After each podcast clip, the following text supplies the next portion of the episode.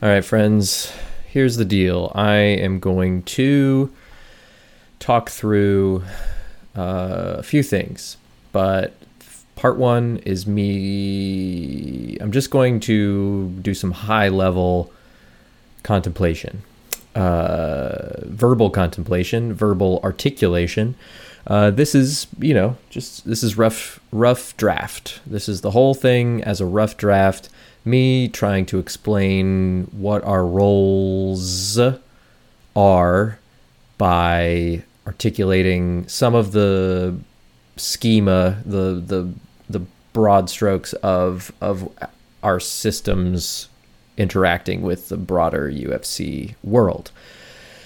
How I'm going to do that is by defining first and foremost two things. One, the show. Two, the broadcast.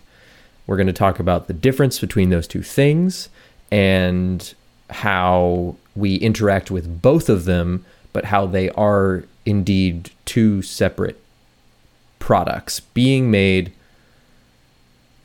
by by the UFC that we have our hands in some particular pieces. Um, okay, gonna Gonna do a little bit of an experiment because I know myself well enough to know that I am a I'm a I'm a walk and talker. Um, Aaron Sorkin broke me, and so I am going to articulate this best I can as I wander my apartment and think out loud. So this is not intended as a succinct or most efficient path to understanding. It is very much a getting the notions out of my head so that perhaps one day they will actually end up in Notion. Ha ha ha ha ha ha. That was a joke. That'll be the last one. No, it won't. No, it won't. It will not be the last one. All right, I'm switching microphones now to my wandering microphone. Here we go. All right. So, uh, phase one, let's talk about just the notion of the show. What is the show? When we're talking about UFC, what do I mean when I say the show? Because it would stand a certain reason that uh, the the the television show, like what you're watching on ESPN Plus or on a pay per view, could uh, very reasonably be thought of as the show, but that is actually not how I personally conceive of it. Um, that'll be that that I refer to as the broadcast, and there's a reason for that. Anything goes through the airwaves out into the world, and this is true whether it's at the Apex or in Miami or Abu Dhabi. There is a live in person show taking place. Might seem like an obvious thing, but like I've there is a distinction there. So let's talk about that. What is the show? The show for UFC is everything that happens in the arena, in the field of play, in the area where the live audience is consuming. Most of that is fights. It's the actual walking into the octagon, however many rounds of fight take place, the interview or the wrap up out of the octagon, and then some amount of filler in between, maybe on some jumbotrons, maybe some some music from the DJ, and then the next walkout starts. The show is first and foremost touched by us at the floor ops position. That is that is really truly where the um, the elements that are show focused uh, get managed. That that means like the the judges, uh, judges iPads, the replay system, all that stuff. I would put into the the broader definition of the show. Um, because while the broadcast features elements of it, that is that is not who we answer to with those those elements. Like there's there's someone physically present who's who's trying to do a thing, trying to trying to judge the show, trying to judge the fights, trying to hit replay on a bad hit, trying to um, uh, trying to stage manage the uh, the commentators. These are all things happening local, independent of what's being beamed out by the broadcast truck. They need to happen off of the cues from I guess show show would also include our LEDs position. So the we've got the front of house position with the LED operator, the floor ops position ringside. Those are both in my mind primarily show based. Yes, both of them do play a role in the broadcast. But I would argue that that is essentially the broadcast capturing the role that we are participating in for the show. Here's why that's important. When something goes wrong or something is uh, is is timing wise inconsistent or or there's a there's an issue, it's more likely that someone in the in the arena with us is going to notice than the broadcast. That's that's that's the big piece is that the the show elements are noticed by the live audience, the people who are getting the entertainment who paid for tickets, who are getting the entertainment product in their faces. And while, you know, we're not running everything that goes out of the Jumbotron and the front of house producer barely even remembers that we exist, everything we do should be, in my mind, thought of first as for the people who are present. Um, caveat to that is, I don't know. Yeah, I don't know.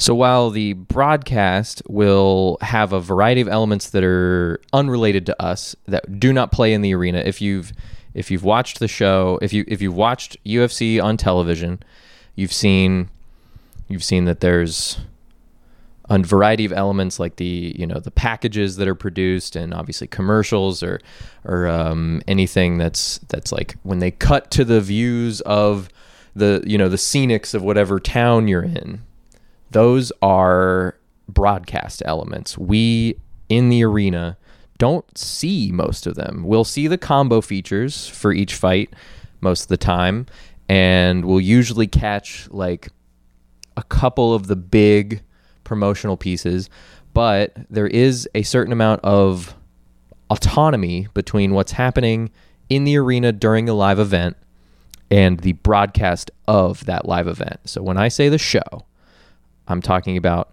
all those arena elements. And the truth is that while the broadcast has say over maybe like when we when we particularly start something or uh, when when a you know if we are holding for for some element or this that or the other the show kind of still operates on its own timing and sometimes that means is because broadcast is is behind or ahead or or whatever the timing is off so maybe we we do a walkout while they're in a commercial or we do a a, a couple minutes of fill uh, between the between the uh, the end of a fight and the beginning of the next one that there's even elements that are exclusive to the in arena audience uh, most of which we don't interact one element that we ourselves are responsible for called the Manscaped activation. There's likely to be more of those throughout as the sponsorships uh, continue to to build up. But but these Manscaped activation is something we try to f- fire. It's a 90. Uh, we try to run it for like 60 to 90 seconds. 60 to 90 seconds so we can you know it's got a promo code and whatever and is intended for the in-person audience just like the front of house guys also have a run of sponsored content that they'll play on the jumbotrons in the arena that doesn't you know it's like if uh if that Adam Driver uh dinosaur movie gets uh gets promoted on the jumbotron that's not also going out at the same at the same time to the the broadcast. That's just a live show element um and ultimately the things that both the front of house and uh, the front of house LEDs and floor ops positions are tied to is the show. And the the unifying piece for both are the fights. Thinking about the fights as a show element instead of a broadcast element helps me to wrap my head around the uh, the the kind of the flow of things. So the the cadence of blue corner walks, red corner walks, tale of the tape, introduction, round one, round two, round three, decision or finish, uh, interview, exit. Those are all elements that the show and the broadcast typically participate in in sync. So you know, there the the broadcast has its cadences for what graphics go in where, what cameras they're cutting to when, how much they're getting the mix from the walkout music in the in the arena in the space and mixing in the commentators talking about the people and and you know showing the emotion of getting ready for the fight and like checking those elements those are all things that the broadcast pretty typically captures in real time as the show also has them going for the people in the audience. There's never a delay with that. There's you know, they're not like replaying those elements if they miss them. It is very much like IRL this is on whatever. And ultimately the broadcast someone a producer in the broadcast truck says stardom to the stage manager to signal the referee to actually start the fights. So the broadcast, large and in charge, don't get me wrong, but the exact timing of when we start the blue walks, when we transition to the red walks, if it's a elevated walk where it's a you know main event or a co-main event and we have additional elements, all of those things are tied to not the broadcast but the show. There's timing that is is mostly you want to line up with the music cues, the other LED elements within the arena, so like the ribbons usually that are are ultimately going to be running a version of the exact same graphic that we have on the LEDs. Um, those are all those are all show elements that we're trying to be in sync with. That's why we that's why we're at front of house and not punching buttons from next to the graphics operator in the truck is because we need to be in sync with the show elements of uh, up from uh, like the lighting cues, music cues, LED cues are all show elements that we are participating in. Now, once we are in sync with the broadcast, which is usually during the whole of the walkouts. But like I said, sometimes walkouts happen during a commercial and then they join a little bit later.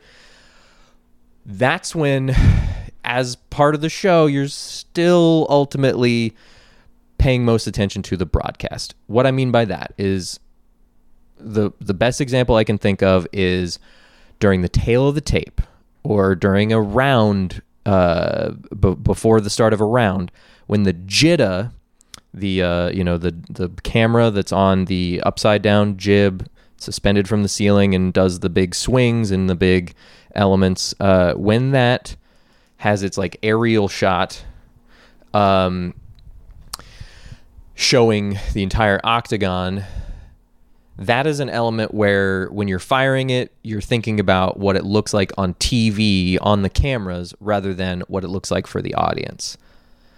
But why I why I still believe in my heart of hearts that we are participating in the show, not the broadcast, is while those elements, yes, are focused on the broadcast, ultimately everything you're doing, whether the camera can see it or not, is something that the in in arena audience can see. Ultimately, a lot of the fuck ups, like let's say let's say a LED uh, pods cable gets disconnected. Uh, this is a worst case scenario, but let's say let's say an element gets disconnected, and um, and like the pods go dark. This has happened. This happened in Kansas City most recently, if I can remember correctly. One of the LED, one of the, primary pods computer just crashed. It did. It just decided it was tired and and went to sleep. So the show, the show sees that immediately. People in the audience, people in the ringside, uh, the octagon guys, those are the ones who notice when the pods go black. The broadcast, that's not like no one's immediately jumping on a headset and going like, "Hey, what's what's the deal with pods?" Like they they first of all, they don't call them pods. They call it the they'll call it the the camera platforms or or the the clock or something, but they won't call it what we call it, which is the pods.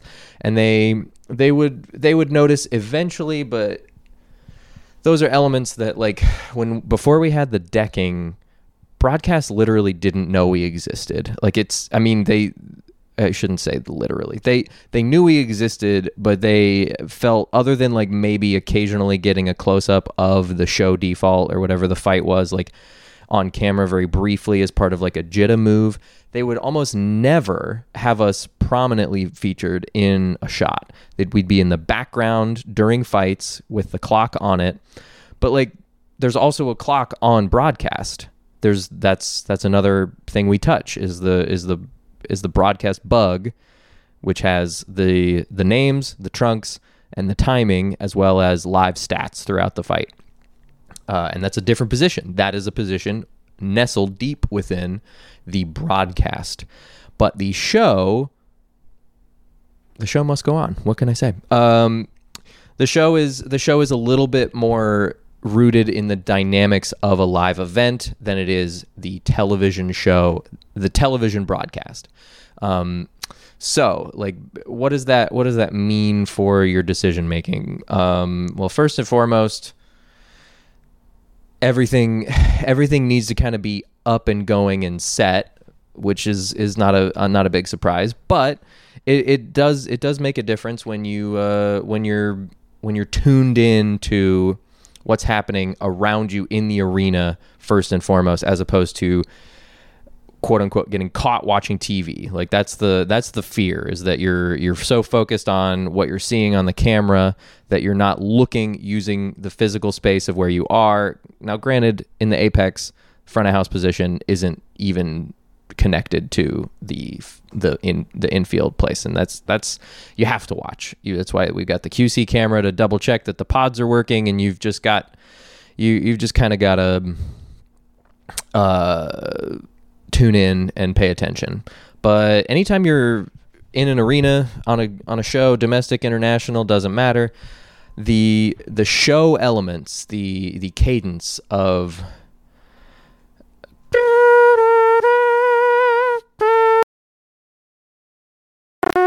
uh, that was my bad effort at the beginning of the combo feature music, um, which is is usually my audio trigger for oh, we're uh, we're going into Ghost for a regular event or full black for a main event. Um, and then uh, you're you're listening to the front of house producer as they're counting in to lights coming up, graphics changing on the LED ribbons. We change in in time, trying to stay in sequence. I hit all this because like if you're watching on TV, none of those elements matter. Those walking those walking out elements timing is like tertiary thought. They're focused. They're they're literally every camera that's getting any kind of attention at that point is like far away from the LEDs, far away from the front of house or uh, floor ops positions, but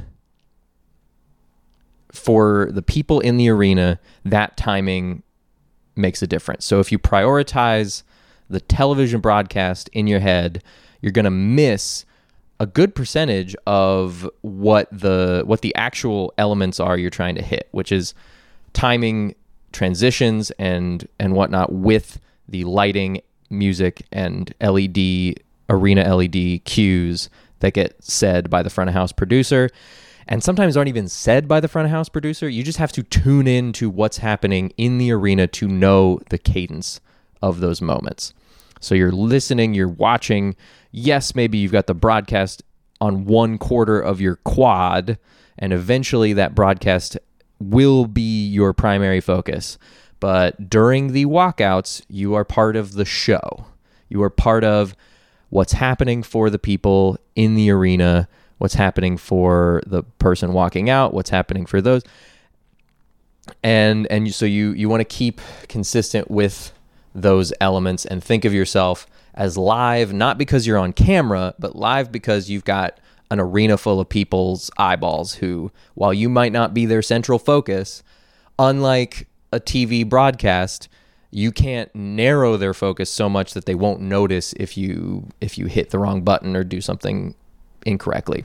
Now, none of those people are going to the audience in in the arena does not have a headset. They're not going to get on and talk to you about what the fuck happened. That's only for broadcast.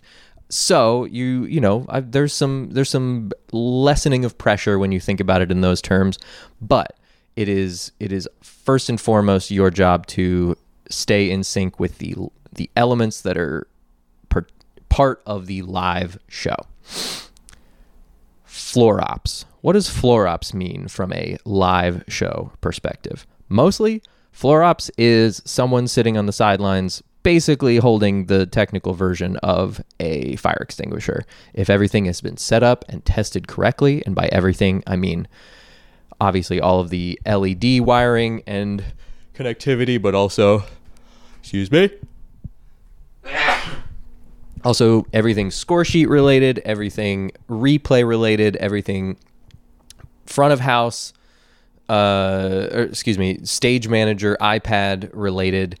All those things are hopefully in a perfect world set up set up the day before, and in a not so perfect world, set up at least hours before anybody needs to rely on them.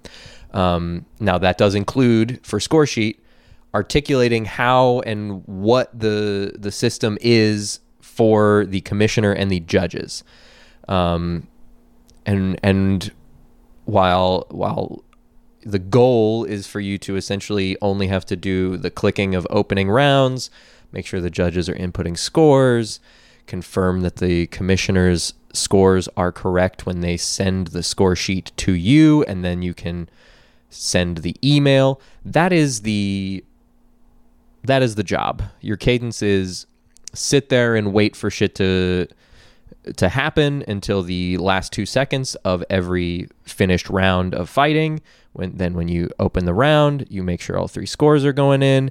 When however many rounds happen are finished, the commissioner confirms those scores, hits the done and next button. Hopefully by the time they are reading the winner's name, in the octagon, you have received the uh, the score sheet on your admin machine, and you can confirm it, see that the scores and the more importantly the result that is written in lines up with reality. So if it's a round two rear naked choke at two minutes forty seven seconds into round number two, then you see uh, fighter name rear naked choke, round two, time, time, time, uh, or fighter name uh, wins thirty, you know, wins by unanimous decision or split decision. Blah blah blah blah blah. Those are all show elements. Though it may not feel like it because it's it's not even something that the audience is necessarily participating in. Why are those show elements? Because if something goes wrong, if commissioner needs more time. If any of those elements uh, like break down, the broadcast can just run to a package or run run somewhere else. They won't necessarily do that right away. They'll kind of hold.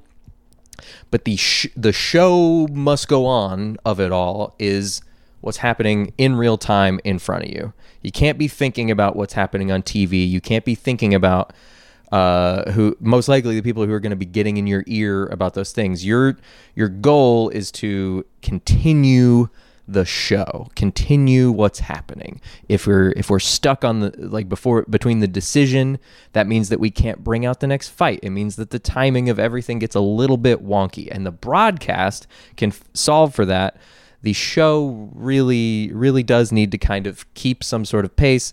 Obviously, people are not going to walk out, but they're they're just because there's like a lull.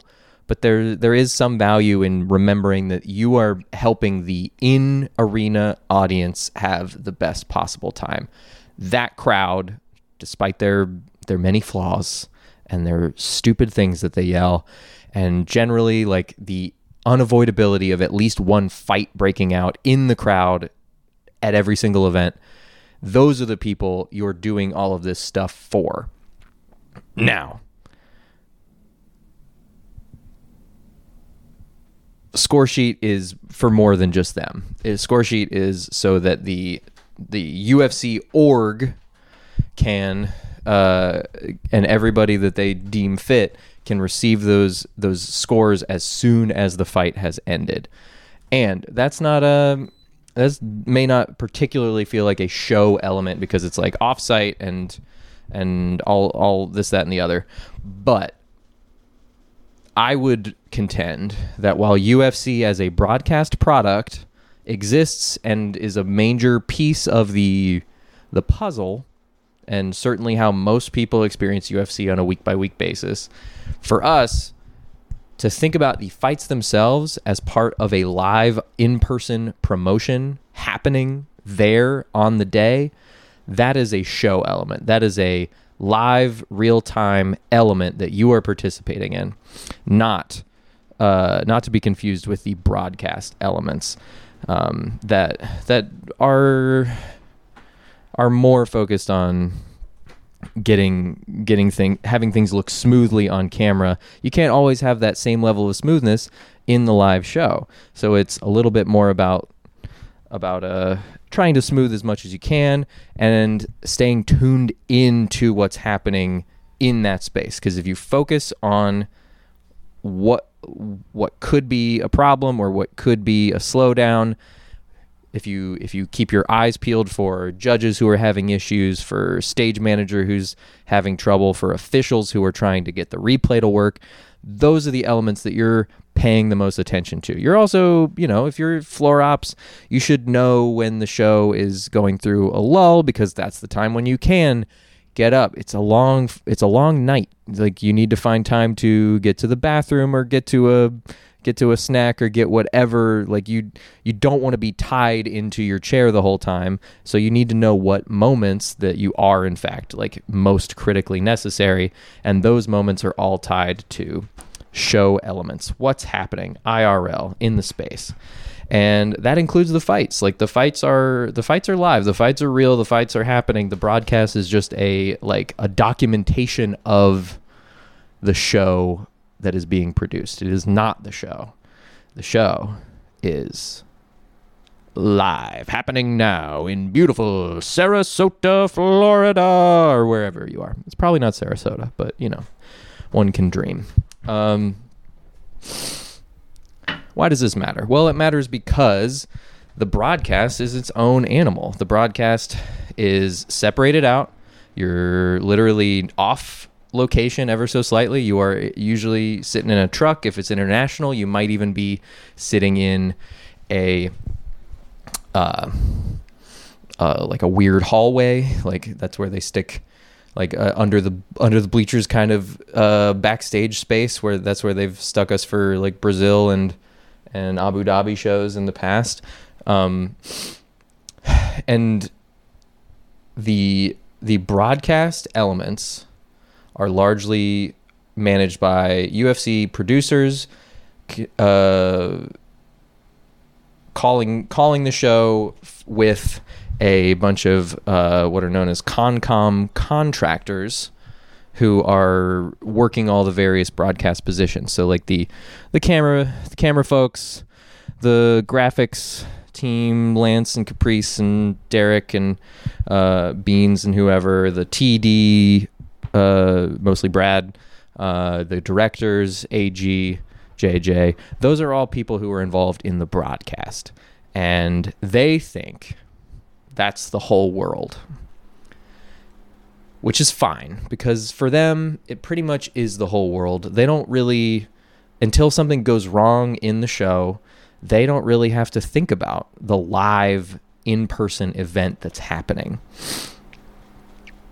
But we live in this weird space where we are not Concom contractors. We are not tied to the broadcast. We are showing up early.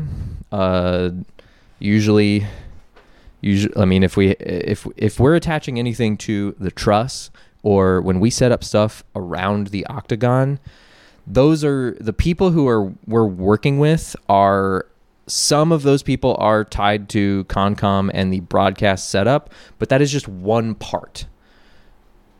Jason Reppenhagen, gray ponytail. His job is to load in all of the show elements. He's making sure that the truss gets set up, rigged with lights, and flown into the sky. He's making sure that the octagon is set up underneath the truss correctly, and everything is is set up around it, including like power, data, all of those elements that happen in the arena are are controlled not by the broadcast, but by someone who's who's more focused on are the lights sparking at the right time? Are the is the music playing at the right volume? All these things that are arena specific. When you have problems that are related to one of those elements, it is helpful to know that a show a broadcast producer will not have an answer to this question. So if you're say trying to solve for getting a data drop at certain spots or getting power run for your octagon LEDs getting uh, getting certain elements of front of house wired incorrectly. If it's if it's a if it's related to fiber or anything related to connecting to the broadcast truck, that's when you might have to consult someone from Concom, uh, maybe uh, John Mendrick or uh, or maybe a local. But understanding that there are elements that are completely invisible to the people who work in the broadcast side of things I find to be immensely valuable. I find it I find it very helpful to remember that where we fit in the organization is is that we are kind of sitting on the crack between the in-person team whose job is to just make sure that everybody who bought tickets is getting exactly what they're expecting or better. Um, and with the front of house team that is interfacing with the broadcast, but ultimately, if if they get out of sequence, it's the broadcast that has to figure it out because they can't they can't like stop, start, change, adjust anywhere near as quickly as the broadcast can. The broadcast can like cut away to a different camera if there's an issue, or cut you know cut to a, a package if they need to fill for time.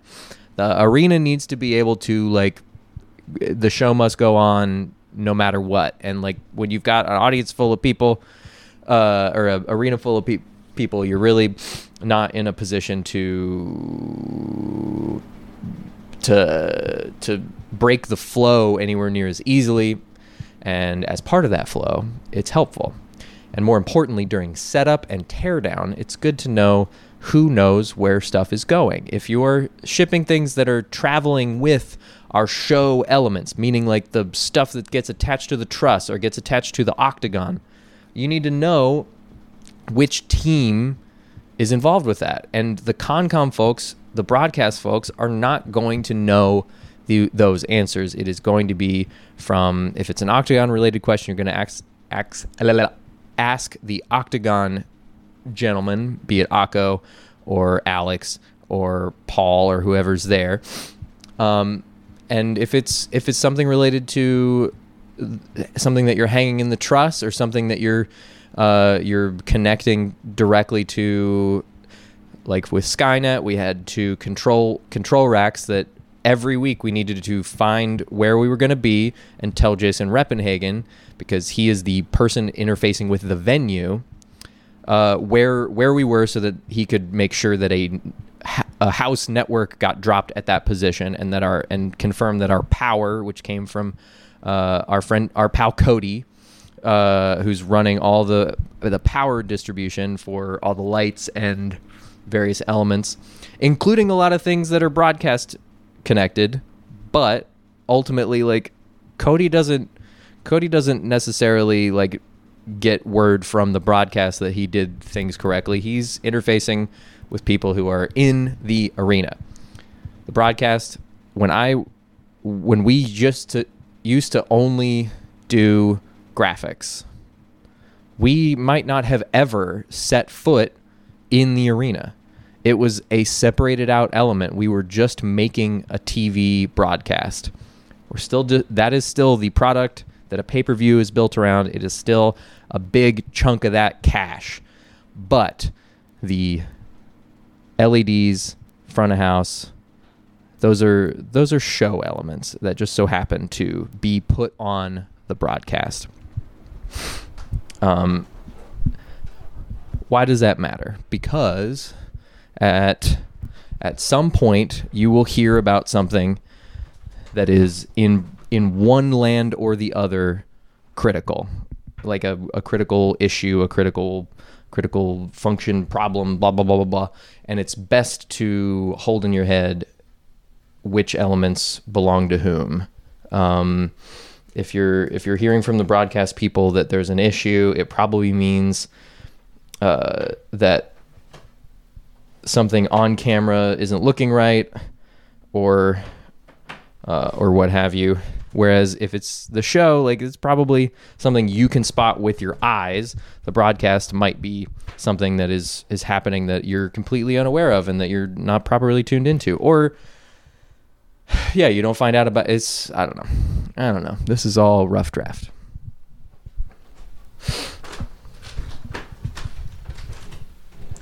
My point is that there is a lot of essentially like overlapping but ultimately not fully unified systems taking place within the machine that is a UFC fight night, a UFC pay per view, and some of the elements that dictate your your time uh, in the broadcast chair, in the in the graphics position, in the excuse me, in the broadcast world. So let's say like there's a difference between yeah, like a, a ESPN and ESPN Plus. Here's a here's a prime example. That is an element that you should really care about if you are sitting in the graphics chair because if you are on ESPN, there is a perpetual crawl on ESPN and ESPN2 that means that every graphic that goes on screen has to be lifted so as to not be bumping into the ESPN crawl. That's the the crawl is where it's like, oh, you want to see college basketball scores followed by MLS scores followed by blah blah blah, and it's it's just always there. Doesn't matter what's actually being broadcast.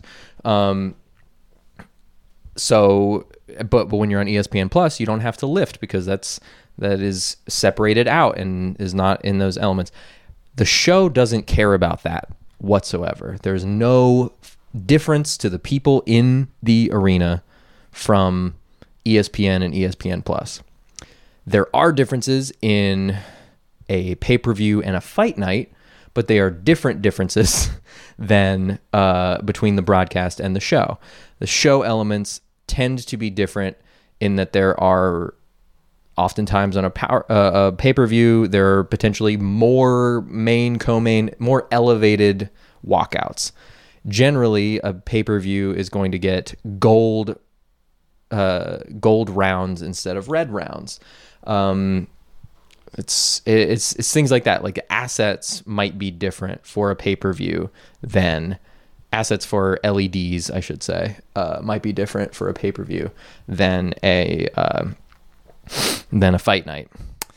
The broadcast. So if you're in the graphics chair, Um, those there those elements like the the gold rounds is just something that the graphics bug uh, it, it it already it just the CG knows from the API whether it's a pay per view or a um, or a fight night, whether it's a five round or a three round. You need to be able to confirm that those things are working correctly, but ultimately, like those are elements that you have to be less conscious of because they should just happen. And if they're not happening, you can reach out to somebody, but it's less on you, less specific to you that those those elements are not necessarily primarily your responsibility. But a pay-per-view is going to have probably a lot more sponsorships. It's probably going to have a lot more milestones. It's probably going to have um, a uh, a Modelo moment, which is like a pay per view only sponsorship element that um, that involves the countdown clock with a specific sponsorship logo, and um, the yeah, all these things are things that if you're sitting at the floor ops position, you have no idea those things are happening. It's not in your headset. It's not in your in front of you you don't even get a a broadcast feed in the floor ops position because your job is completely tied to the in arena happenings. Now, granted, you, you, like if if you fuck up, it's to fuck up the broadcast, but that is secondary. Your job is to make sure that the show goes on from your seat.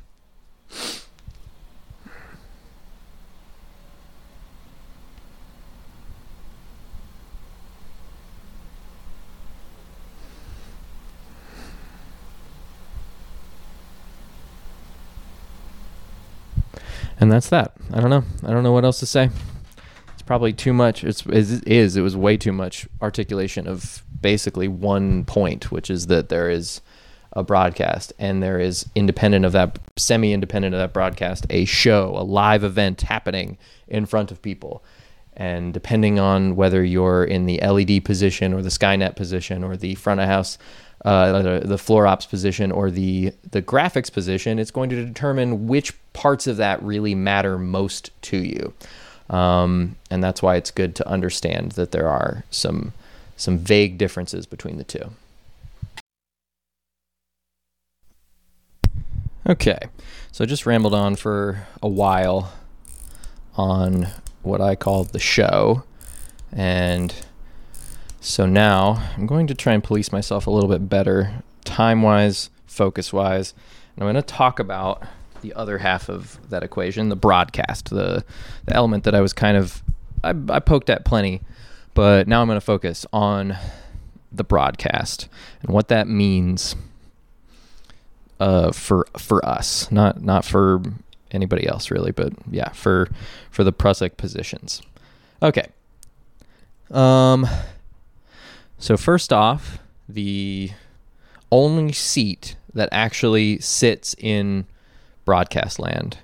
And I say broadcast land because it's different where we go. If we're in the apex, we're we're in the BOC um, broadcast operations center is I think what it's called. I, I have BOC written down and in my head it's that. But it's just, you know, it is there's a control room in the apex, a single room control room A or one or I you know it's it's the it's the first one you encounter as you walk down the hallway, um, and it has uh, three benches, uh, by which I mean like three three rows of long desks that people are are have stations at stations including both a big old array of monitors that varies based on the position as well as a comms uh, setup that is uh, has has the particular uh, comms panel necessities of that position, and the bug operator is the only person on the Prusik team who sits in that control room. So in the Apex, it is the single control room with uh, with then there being offshoot rooms for video shading or instant replay or the Spanish uh, broadcast uh, control room or the desk show. There's all these there's all these elements, these kind of offshoots that have their their pieces that connect to the the broadcast that we participate in. Um, but uh, when we're not at the apex, the broadcast is done via not one but two broadcast trucks, and the bug, uh, the graphics operator, is in the uh, the B unit, which consists of the kind of a, a hodgepodge. Um, you sit right next to the graphics folks uh, who are also or in the bench above you at the apex, um, and then you you have just in your headset the producer, director, um, anybody else that you're interfacing with is most likely in the A unit. So the only way to hear them is to have your headset on because they are they literally might not see you for the whole event. Um, okay, and then and then occasionally on internationals you don't even have a truck, and they just uh, wire up the venue, um, some corner. They'll kind of like block off and uh, and turn into the.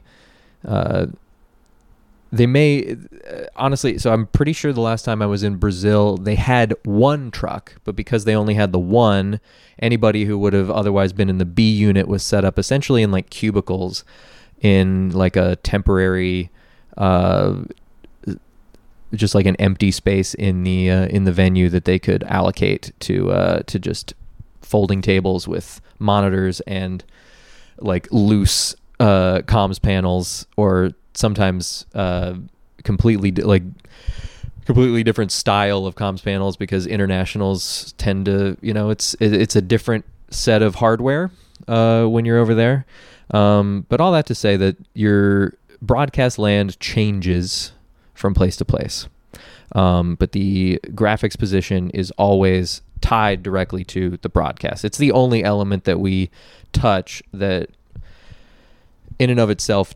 only exists on the broadcast. Everything else, like if the if the clock is not set up correctly, it impacts things in the arena as well as the broadcast.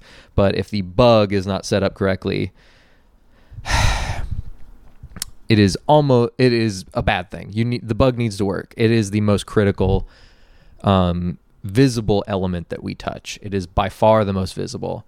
Um, and so the the important things about it are despite the fact that it is just on the broadcast, it is um, it is fed not only to the ESPN English audience, it is also downstream or it is upstream and feeds downstream to a Spanish and Portuguese version of the bug, as well as what's called the front of house bug, which is actually mentioning the front of house bug proves that I was incorrect before when I said that there's no element that uh, the clock that the bug touches of the um, of the show, the uh, in in arena show, um, because the the during fights live feed of the uh, of the fight on the jumbotrons receives a version of the bug that doesn't show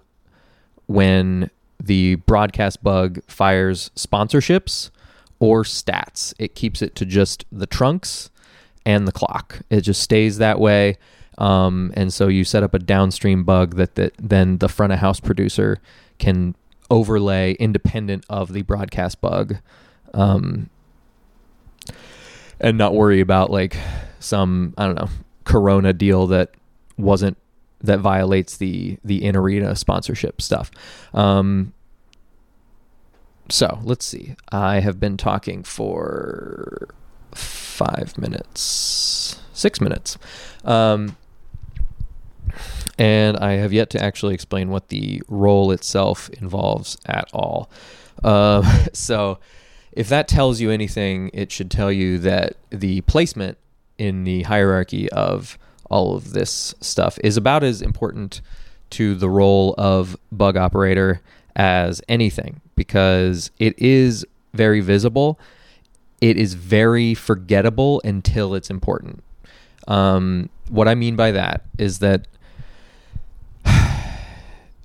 there are producers who are going to check the day before the show that you have correctly input all the elements. That is their that is in their mind they are doing that. They are checking every element. But I wouldn't say that producers for sure pay attention to what elements we I think a lot of the time there are elements that we build that if we don't get them checked by a producer, they will not be checked until they are on the broadcast. Um, and I say that not to say that they're like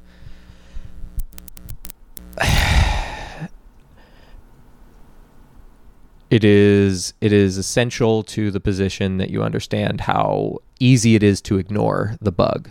And that's true in setup and during actual showtime. Um, it for us is like it is five minutes where yours is pretty much the only thing going out live on a broadcast and like that broadcast could be viewed by by a lot of people. Um there there are elements to the broadcast that when you are the focus of it it is like grabbing onto a live wire a little bit. In that it is stressful and it kind of takes your full attention and it it makes things that felt really easy in setup or felt like you had dialed in um, as far as like operations of the software, making sure you're like progressing correctly through the steps of the fight itself, meaning like start of round one, start of round two, start of round three. What like where are you? What are you doing at each of those points? And then during the fights, what are you what are you checking and maintaining? Like all that stuff is simple. It's very simple. It's just like it's a small small list of actual requirements. The challenge of the role is not how difficult the actual technical operation is. The challenge of the role is juggling the attention between these various broadcast side decision makers um, while operating this like should just be perfect, should be something that people just don't have to think about um, element because when they have to think about it, it means something's actively wrong and like TV broadcast people feel it for every frame of something being like incorrect live on air. That is that is a, a core tenet of the job is this like awareness that eyeballs are just getting it pretty much as soon as you're putting it out there. And you have to be not only do you have to be aware of when something's fucked up you also have to do what you can to minimize how obvious it is if that makes sense. Like let's take a scenario. You fire the bug and it has just straight up the wrong names. Like you have you have clicked on the wrong fight and the first round starts up and you just have uh, fights like some that you accidentally clicked on two fights ahead and it it went out. Like let's let's just that's a series of mistakes that you know it would be very nice to never have happened, but let's say it happened. You you put out the the wrong names what you don't want to do in that scenario what what let's start with this. What would feel right to do in that moment when you realize like oh shit i totally blanked i like i clicked on the wrong thing and i didn't check the names beforehand and i just thought i was like in it's it was like fight number 7 of 14 and you've just been doing this kind of monotonous step of like clicking to the next fi- clicking to the next fight and you just clicked on the wrong one. Like you misread like you you got out of sync with your list of like what fight you were on or just you just didn't notice. Like it's it's something that can happen. Um but once you've put it out on air there's a di- like up up into that moment like if you if you're not live on broadcast literally seconds before you go on air if you notice that the names are wrong there is no part of me that would encourage you to like be smooth or agile or quick just like or smooth or agile or or rash uh no what's the words where are we at? We're at 12 minutes. Okay. Let's just let's just hold this here for a while while I think. Smooth or agile?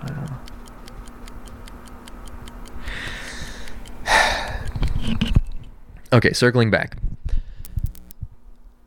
If you discover the mistake of not having the right fight locked and loaded, the obvious thing for any moment where you are not live on broadcast is to react as quickly as possible. And I mean you click over to the hamburger menu you you you like visually you find which fight you you focus on a name from the fight that is about to happen. You find it whether it's on your sheet that you've been like your your fight card that you've marked up with your stuff and you're marking out fights as they go or just like literally scanning for if you're you know look for anywhere there's graphics all over that have the current fight but just as triple confirm the fight that is happening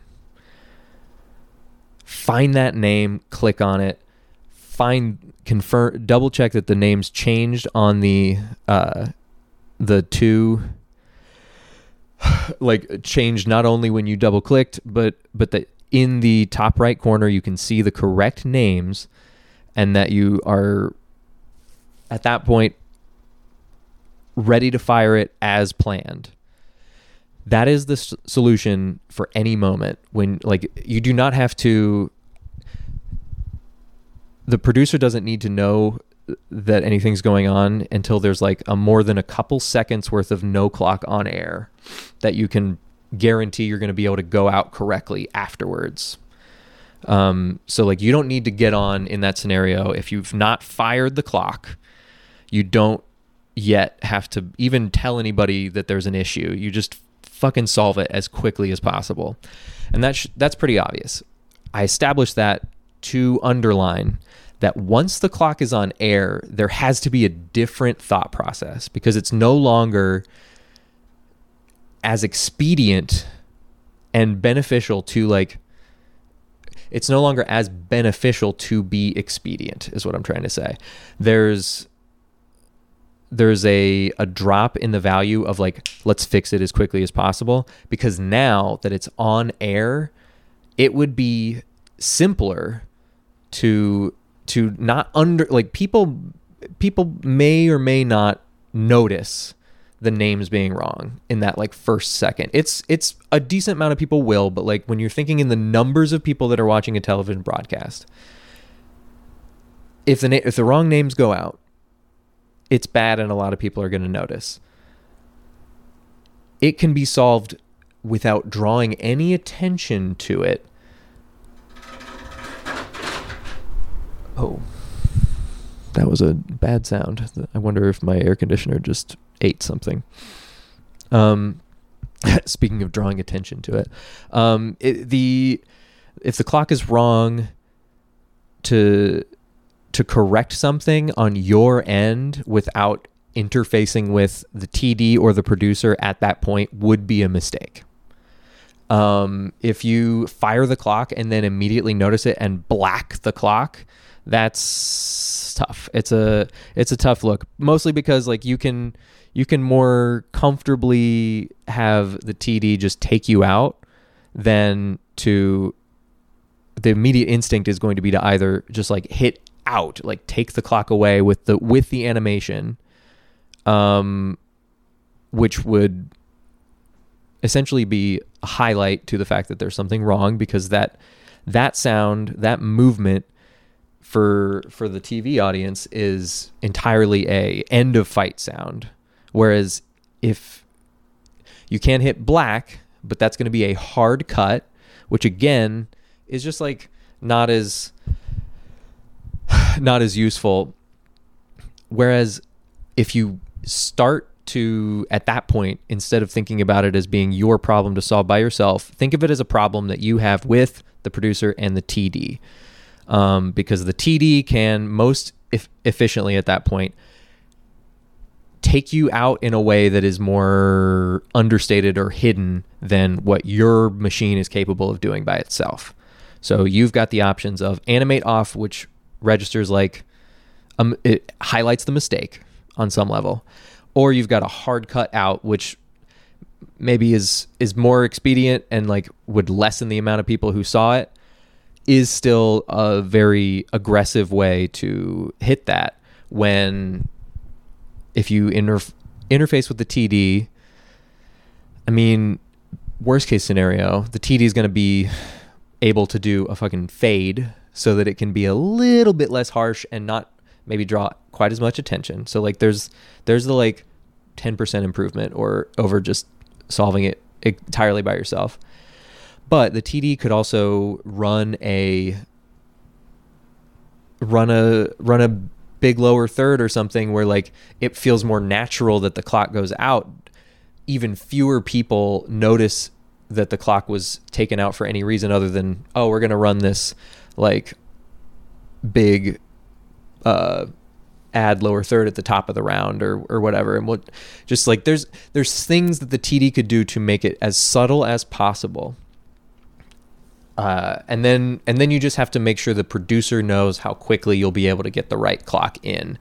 Because they want to uh, if it's going to be if the issue with the clock if the thing that's wrong um, is is more than the simple of like you've got to click on a new name if it's something like the rounds got to change or colors got to change and you got to make sure that they're they're good you may very well need to tell the TD and the producer that the um, well, if if you want to confirm that your clock is good before you put it out, you want the TD to have you out first.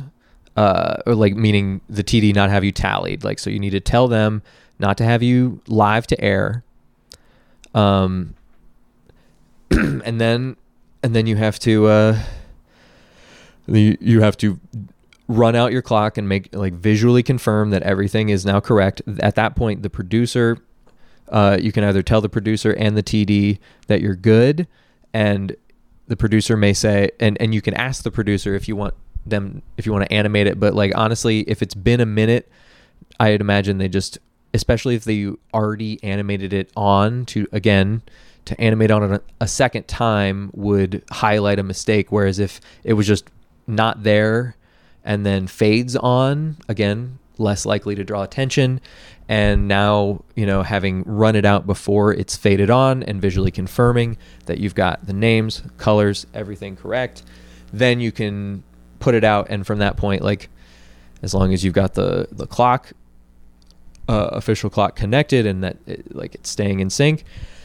at that point you have righted the ship right? Like that's but what i've just described to you takes place in the matter of maybe five seconds and it took me uh, 10 minutes to articulate uh, in in as as uh, efficiently uh, not efficiently but uh, in terms of of what all you need to consider in that five seconds uh, which is a pretty tough progression.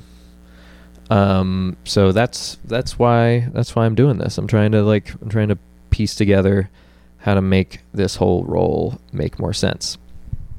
So, uh, I'm actually it's at break time. I need to drink some water to keep talking, but uh, I'm currently at 21 minutes.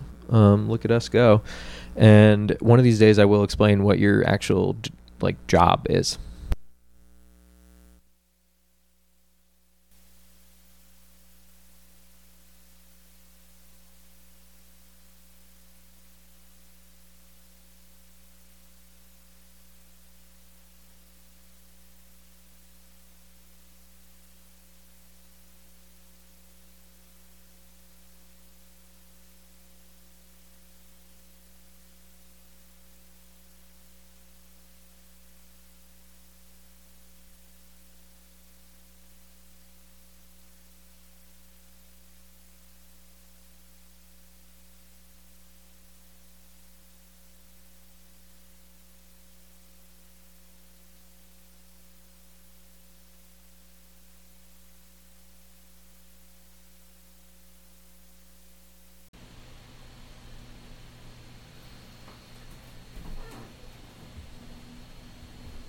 Interesting. It takes it away when I fire up. So let's do this.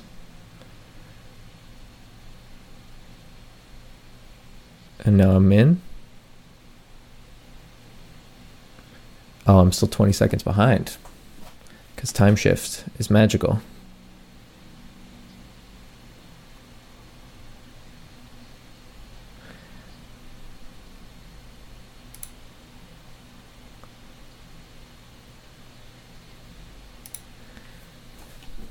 Okay, here we are.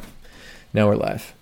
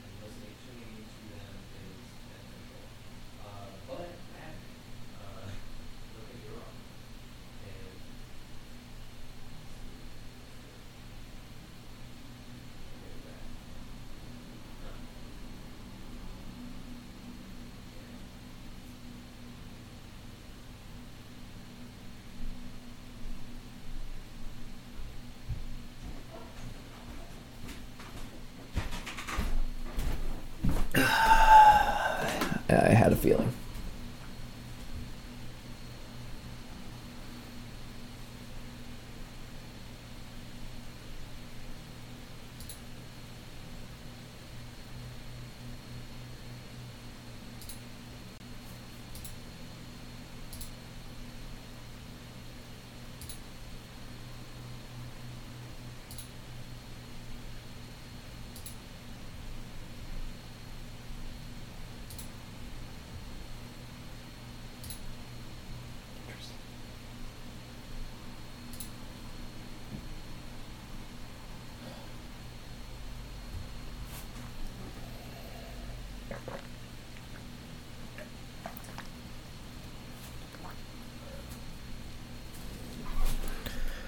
Huh?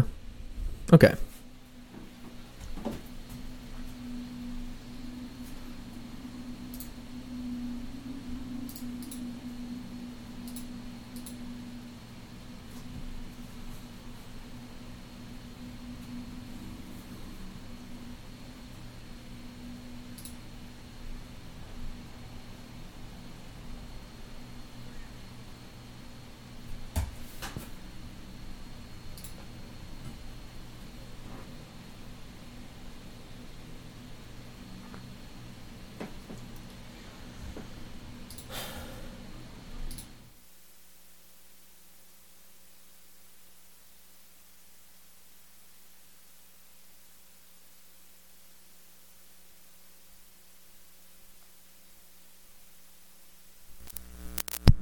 Okay. Let's talk about the people.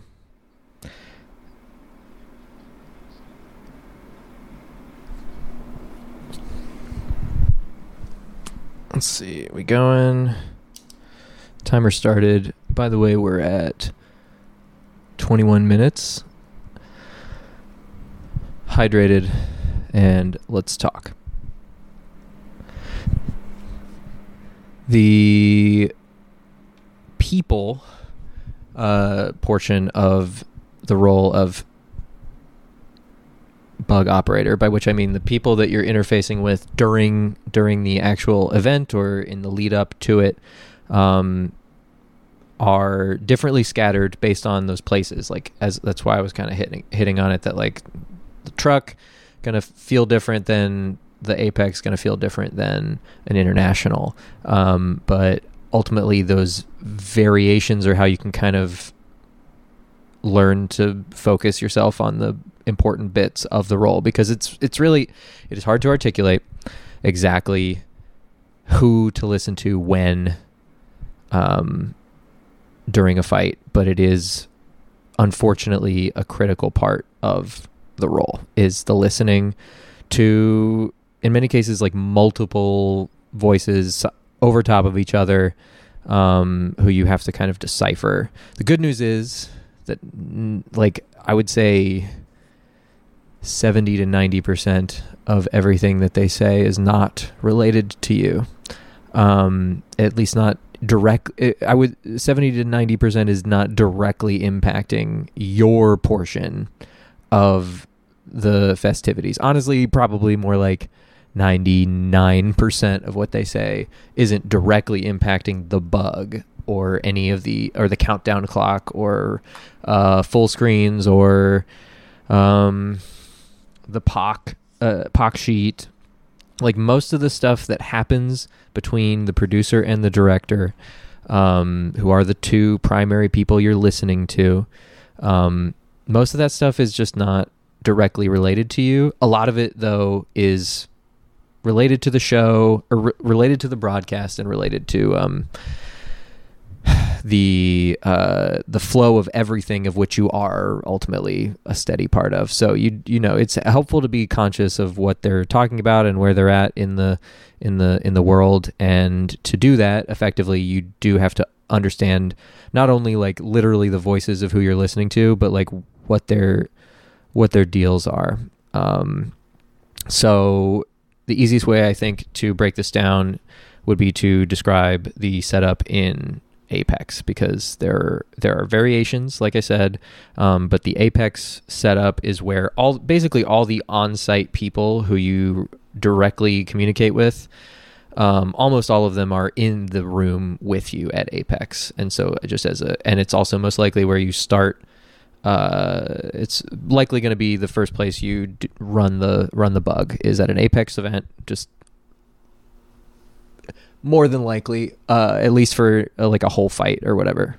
Um, so, let's talk about the Apex uh, control room. There are three benches.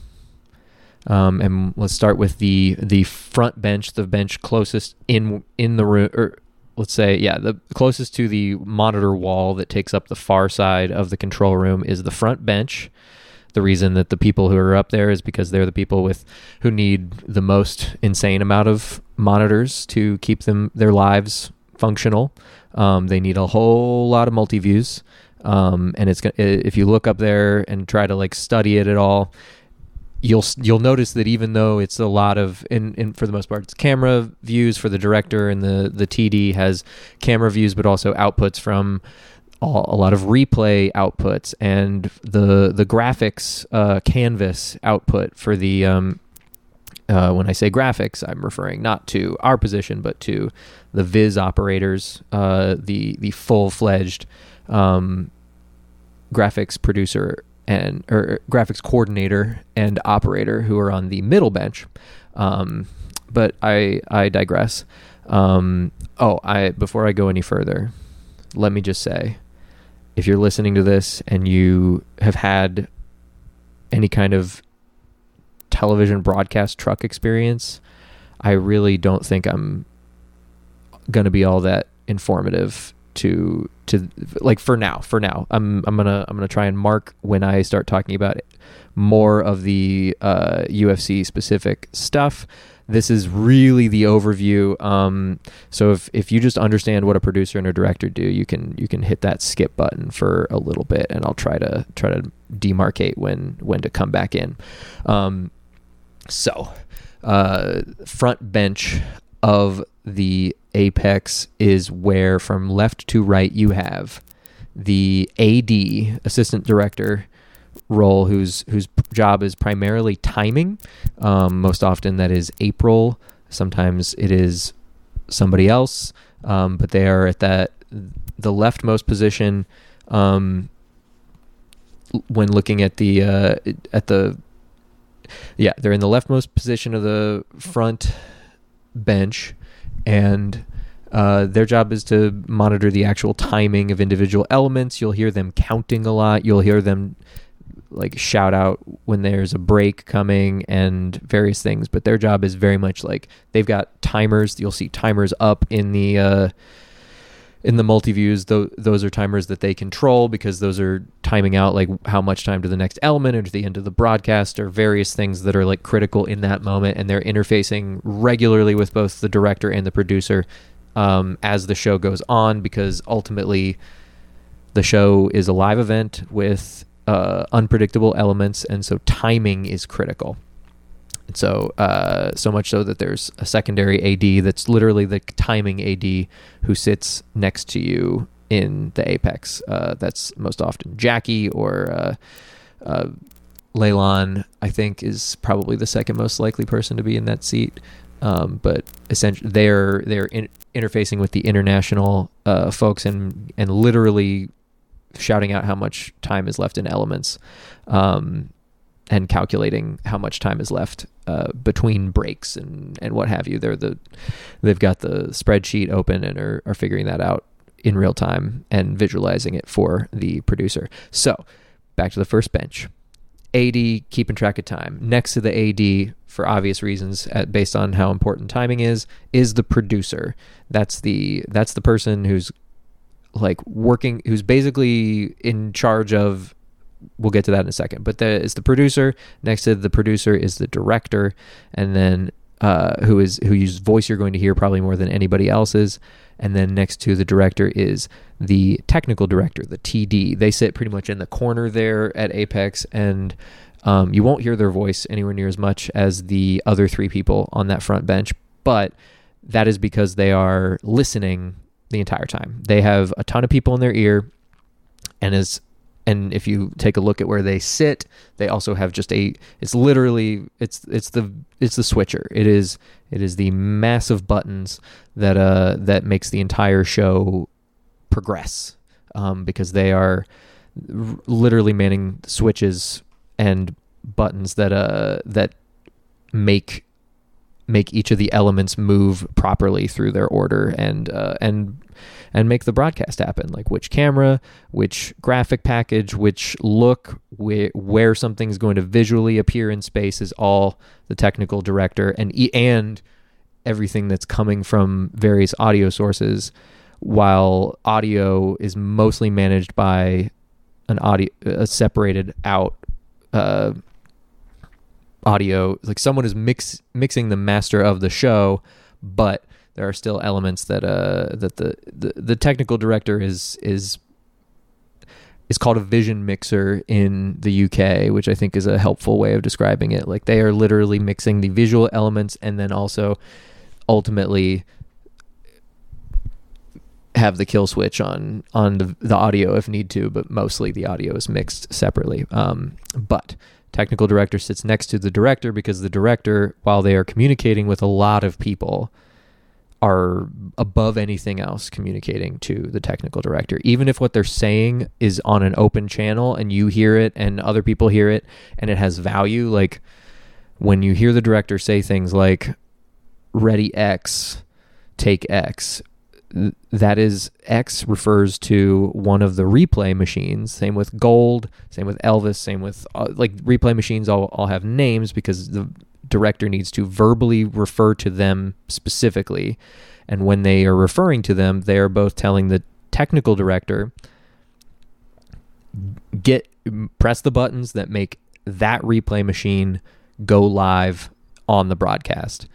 They're also telling the operator in another room who's got the director in their ear that their their machine, which they are in control of the playback of, is is about to go live. So they are they're rolling most likely. They're like they're hitting play before they're taken live. So it's it's like that. Or they are if it's a waiting for a specific like instant replay element then they're they are holding and they're waiting to see themselves on broadcast and then they are starting their their play. So they are made aware that they're about to be taken live by the director calling for ready x take x but ultimately the person the director is speaking to in that moment is the technical director. They are almost always when calling the show ready R take R uh, roll gold take gold uh, ready camera 3 take camera 3 they are talking to some combination of people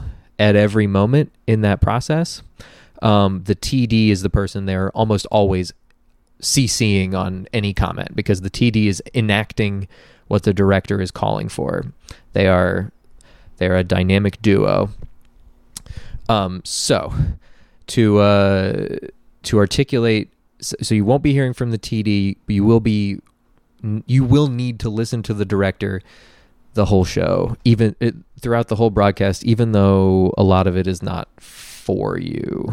Um, by by that I mean, you know, you're not you're not going to have to know or repeat back anything that the director says at any given moment because it will be pretty obvious when it's your time to interface with them. It's during the fights when the bug is out because the bug only goes out during fights. There the rest of the time when they're in between elements and whatnot, you're not re you don't really have to be 100% plugged into what's happening, which is nice. But it is also like it's a trap. Like there's there's a lot of random crap that happens, and it's good to sort of have in the back of your head, um, you know, an ear out for like the little things that could impact you or or will impact you because of because if you can hear them when they're said the first time, you don't get caught up when for some reason the director or producer thought that in calling for this thing that you would also understand what it meant.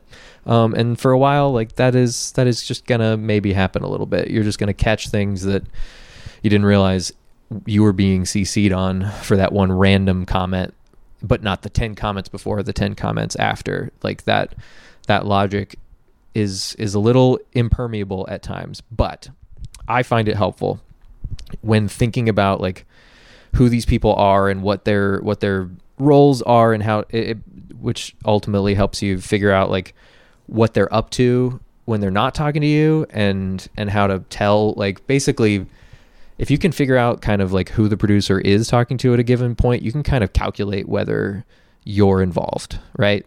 So if you hear them talking to replay, you can just kind of tune that out. That is not related to you. If you hear them talking to graphics, like to Lance or to the the graphics coordinator, um, that most likely isn't involving you, but it it could potentially impact. Like if they're building a graphic about, let's say, uh, this impactful head strike number or whatever, that would be something that you benefit from hearing because you can if it's in the middle of a fight you can go oh you want head strikes I've got head strikes for you. But most of the time, that's not going to be the case. They're going to be talking about something that's specific to like after the fight or on to a completely different part of the show. Like they need to update a full screen because they have so and so dropped out of blah blah blah, and there's a the pay per view is going to be edited because there's an announcement we have to make. But you know, like ele- things that are outside of the fight itself, which again means that you don't really have to pay that much attention to it.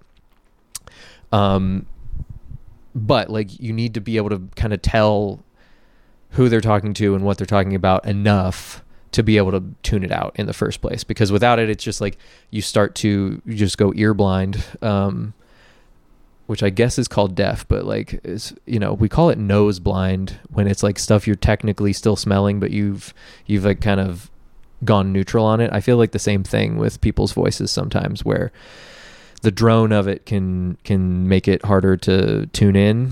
Um, so I find it helpful to just be an active listener as much as possible in the bug position, and that's it's an unfortunately very large piece.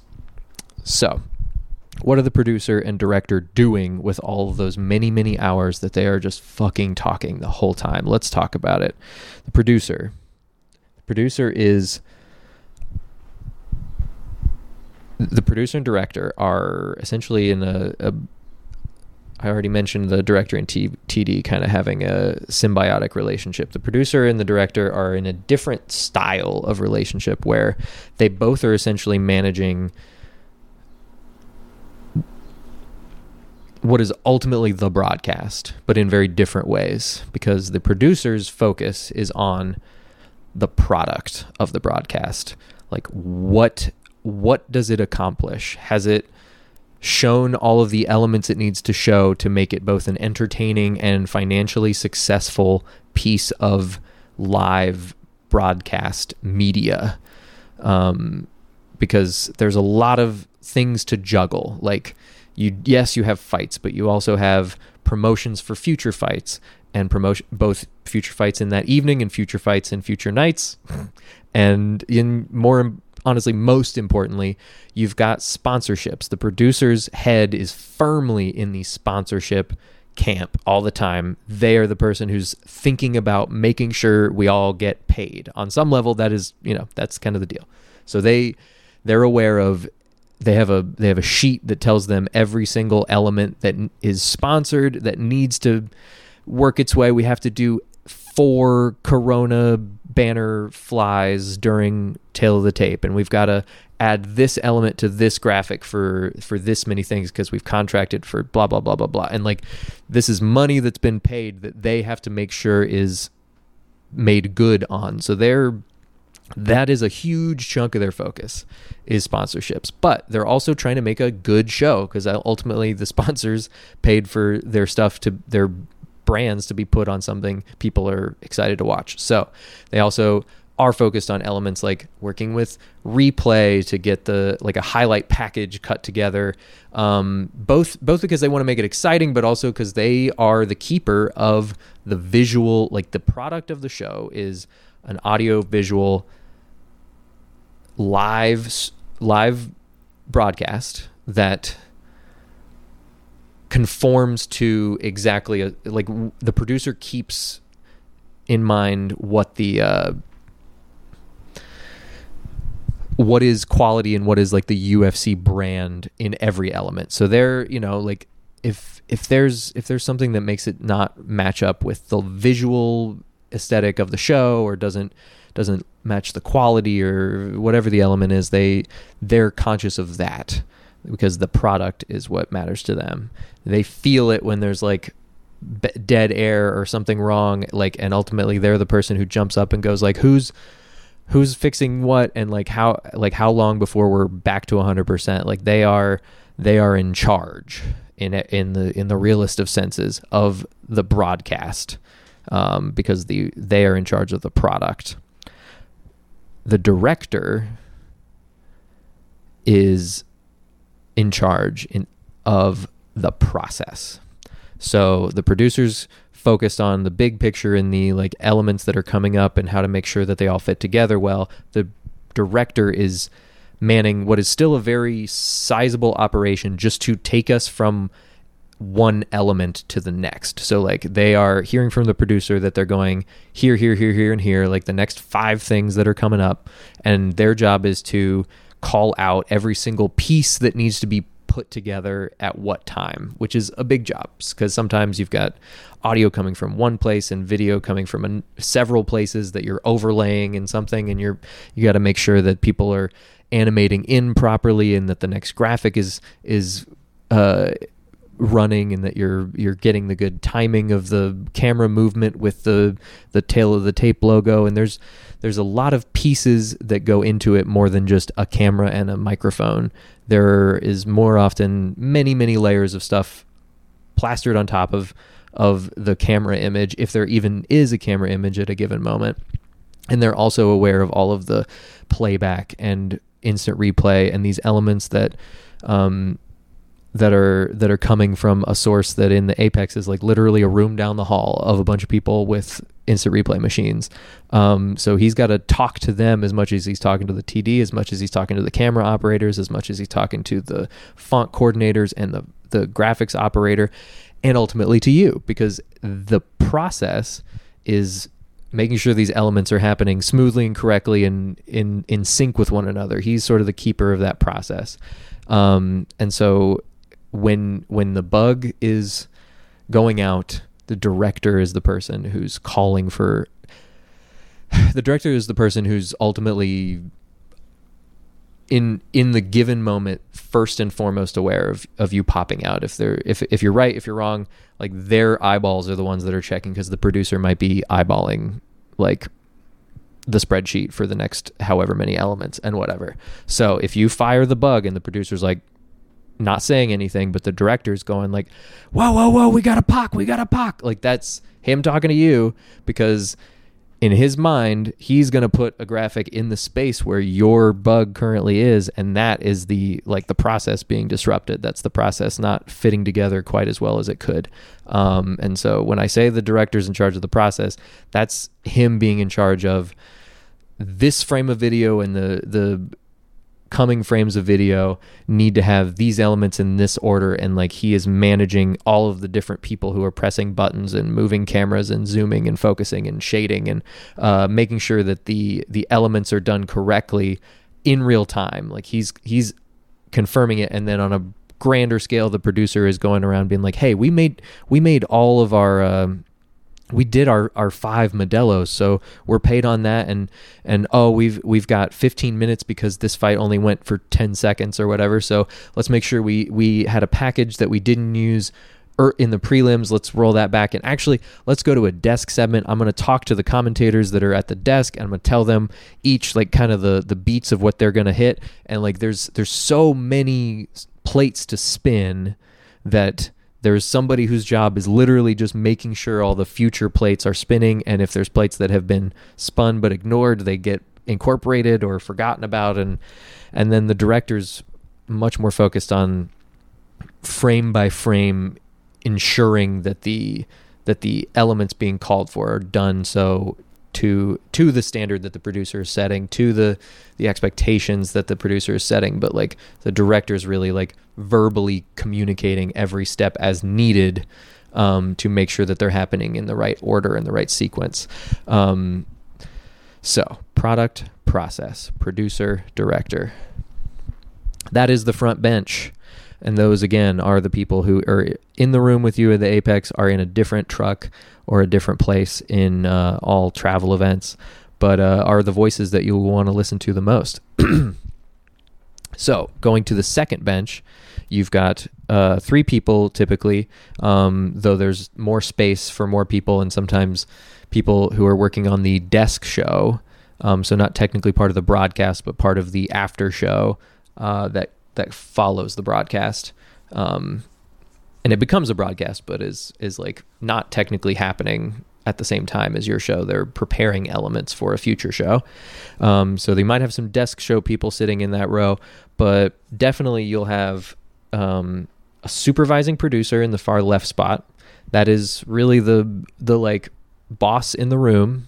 Um, though though the, you're not going to hear their voice quite as much as you are producer and director, you want to have them keyed and and hear when they um, when they call out to you at the very least because they will they will sometimes ask for things from you um, depending on how busy other stuff is because they might just not have time to think about stats and the bug at all.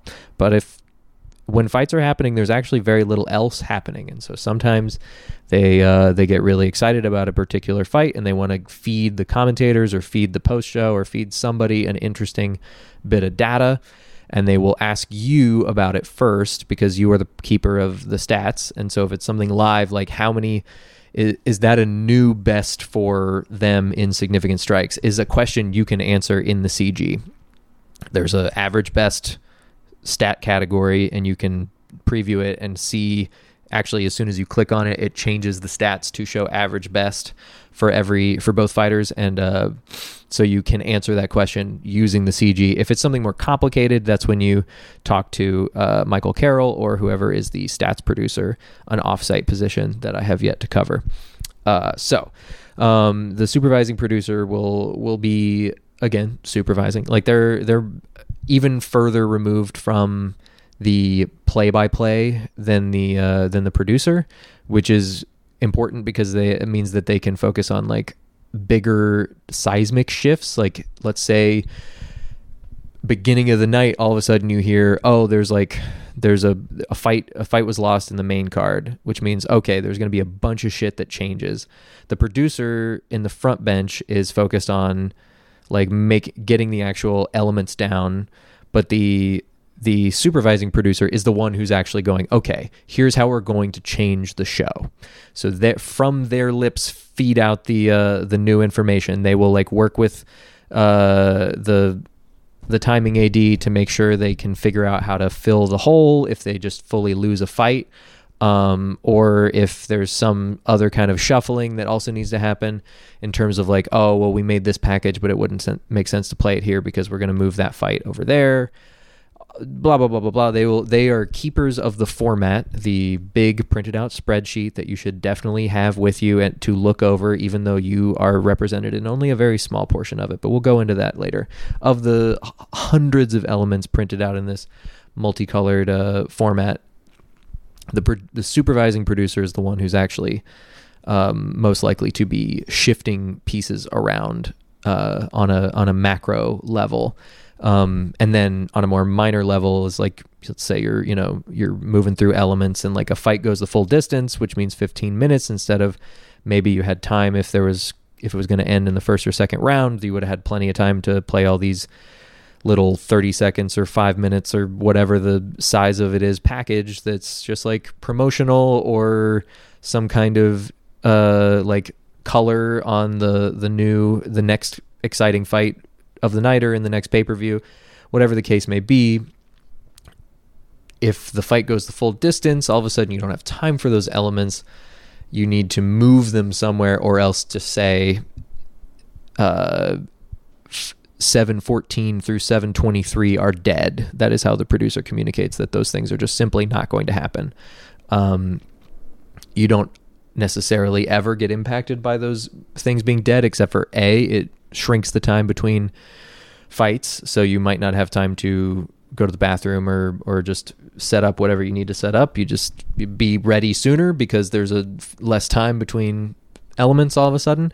Um, you also might have a countdown clock or some other like in between round element called out in the format that may or may not happen based on things that like just it's just good to know that you have a number associated with the thing that you are doing that may be the only way the producer actually communicates to you that something isn't happening um, by which i mean it's usually the front bench producer but sometimes the supervising producer it's it's a wibbly wobbly system my friend and it's just not ever going to be 100% all the time clear. It really depends on the, the day and the people in the chairs, but those people change and have changed.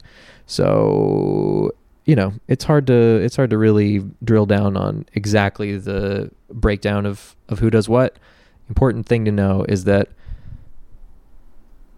mostly they just want to make sure that your sponsored clocks go out when they're supposed to. And as long as that happens and it's the right logo and they're they're like seeing the things that keep us all paid getting taken care of, they're fine if you don't blow them away with your like deep knowledge of stats. You should try. You should pay attention and make sure that you're like picking out picking up on things that they're getting excited about as well as things that you're noticing about the stats um, because the stats producer may or may not he they're not hearing what they're paying attention to and while the stats producer might have a better idea of what's a good stat they aren't as uh they aren't as receptive to the the other elements of getting a stat on screen which is that the producer has to like it um, and so when you're listening to all the stuff that doesn't technically concern you if you're listening to the producer talk to replay about did you get that right hook? Did you get these things? If they're talking about striking elements, you can sell significant strikes. If they're talking about like get that move in the grapple or whatever, like the then then sell ground control time or sell um, sell like clinch strikes or something that is focused on um, what they're what elements they're paying attention to because independent of what the uh, the stats producer is is noticing and finds interesting and maybe it's maybe and more likely it's it's it is as a stats producer is want to do more likely they will have something very very niche to to sell that is good and interesting and like novel probably in a way that significant strikes probably isn't but the reason we call it selling a stat is because you have to like literally cut through the um, the the din of other people's voices in the producer's ear to get them to say yes you should you should put that stat out of the bug.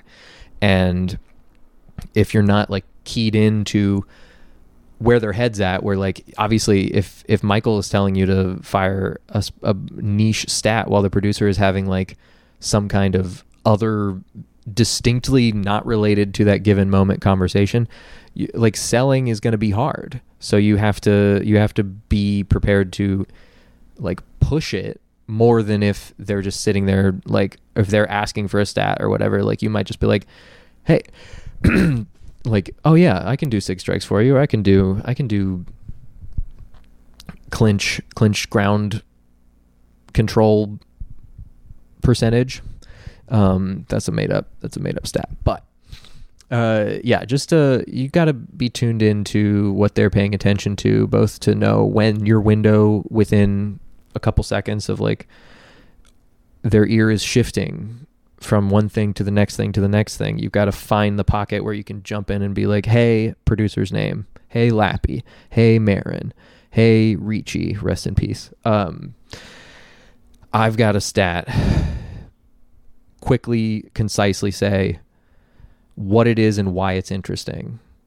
So I've got low kicks. Red corner fighter is demolishing. It's like 48 to 6 or whatever, which like they don't usually want to go with like a uh, they won't do both fighters in that case, but they might like if if you can highlight that they've had 50 round 3 leg kicks, which would mean terrible things, but um but yeah, it, it, like if there's a outstanding number, it just speaks for itself. You just got to say, leg kicks are at 46. Do you want it? Leg kicks, leg kicks are getting really high for red corner. You know throw it throw it out there as as if it is just like a replay element or or a, anything else where like it's it's something that will make the broadcast more interesting. Because ultimately at that at that juncture that's the only thing you can offer. You can't you can't really i mean you can give the commentator something to talk about but they often won't talk about it because the producer may not tell them that it's going out and they don't have enough time to react to it while they're also watching and finishing what they were thinking about prior uh, um so just yeah tune in to the producer and the director for whom the the big elements are about that product and process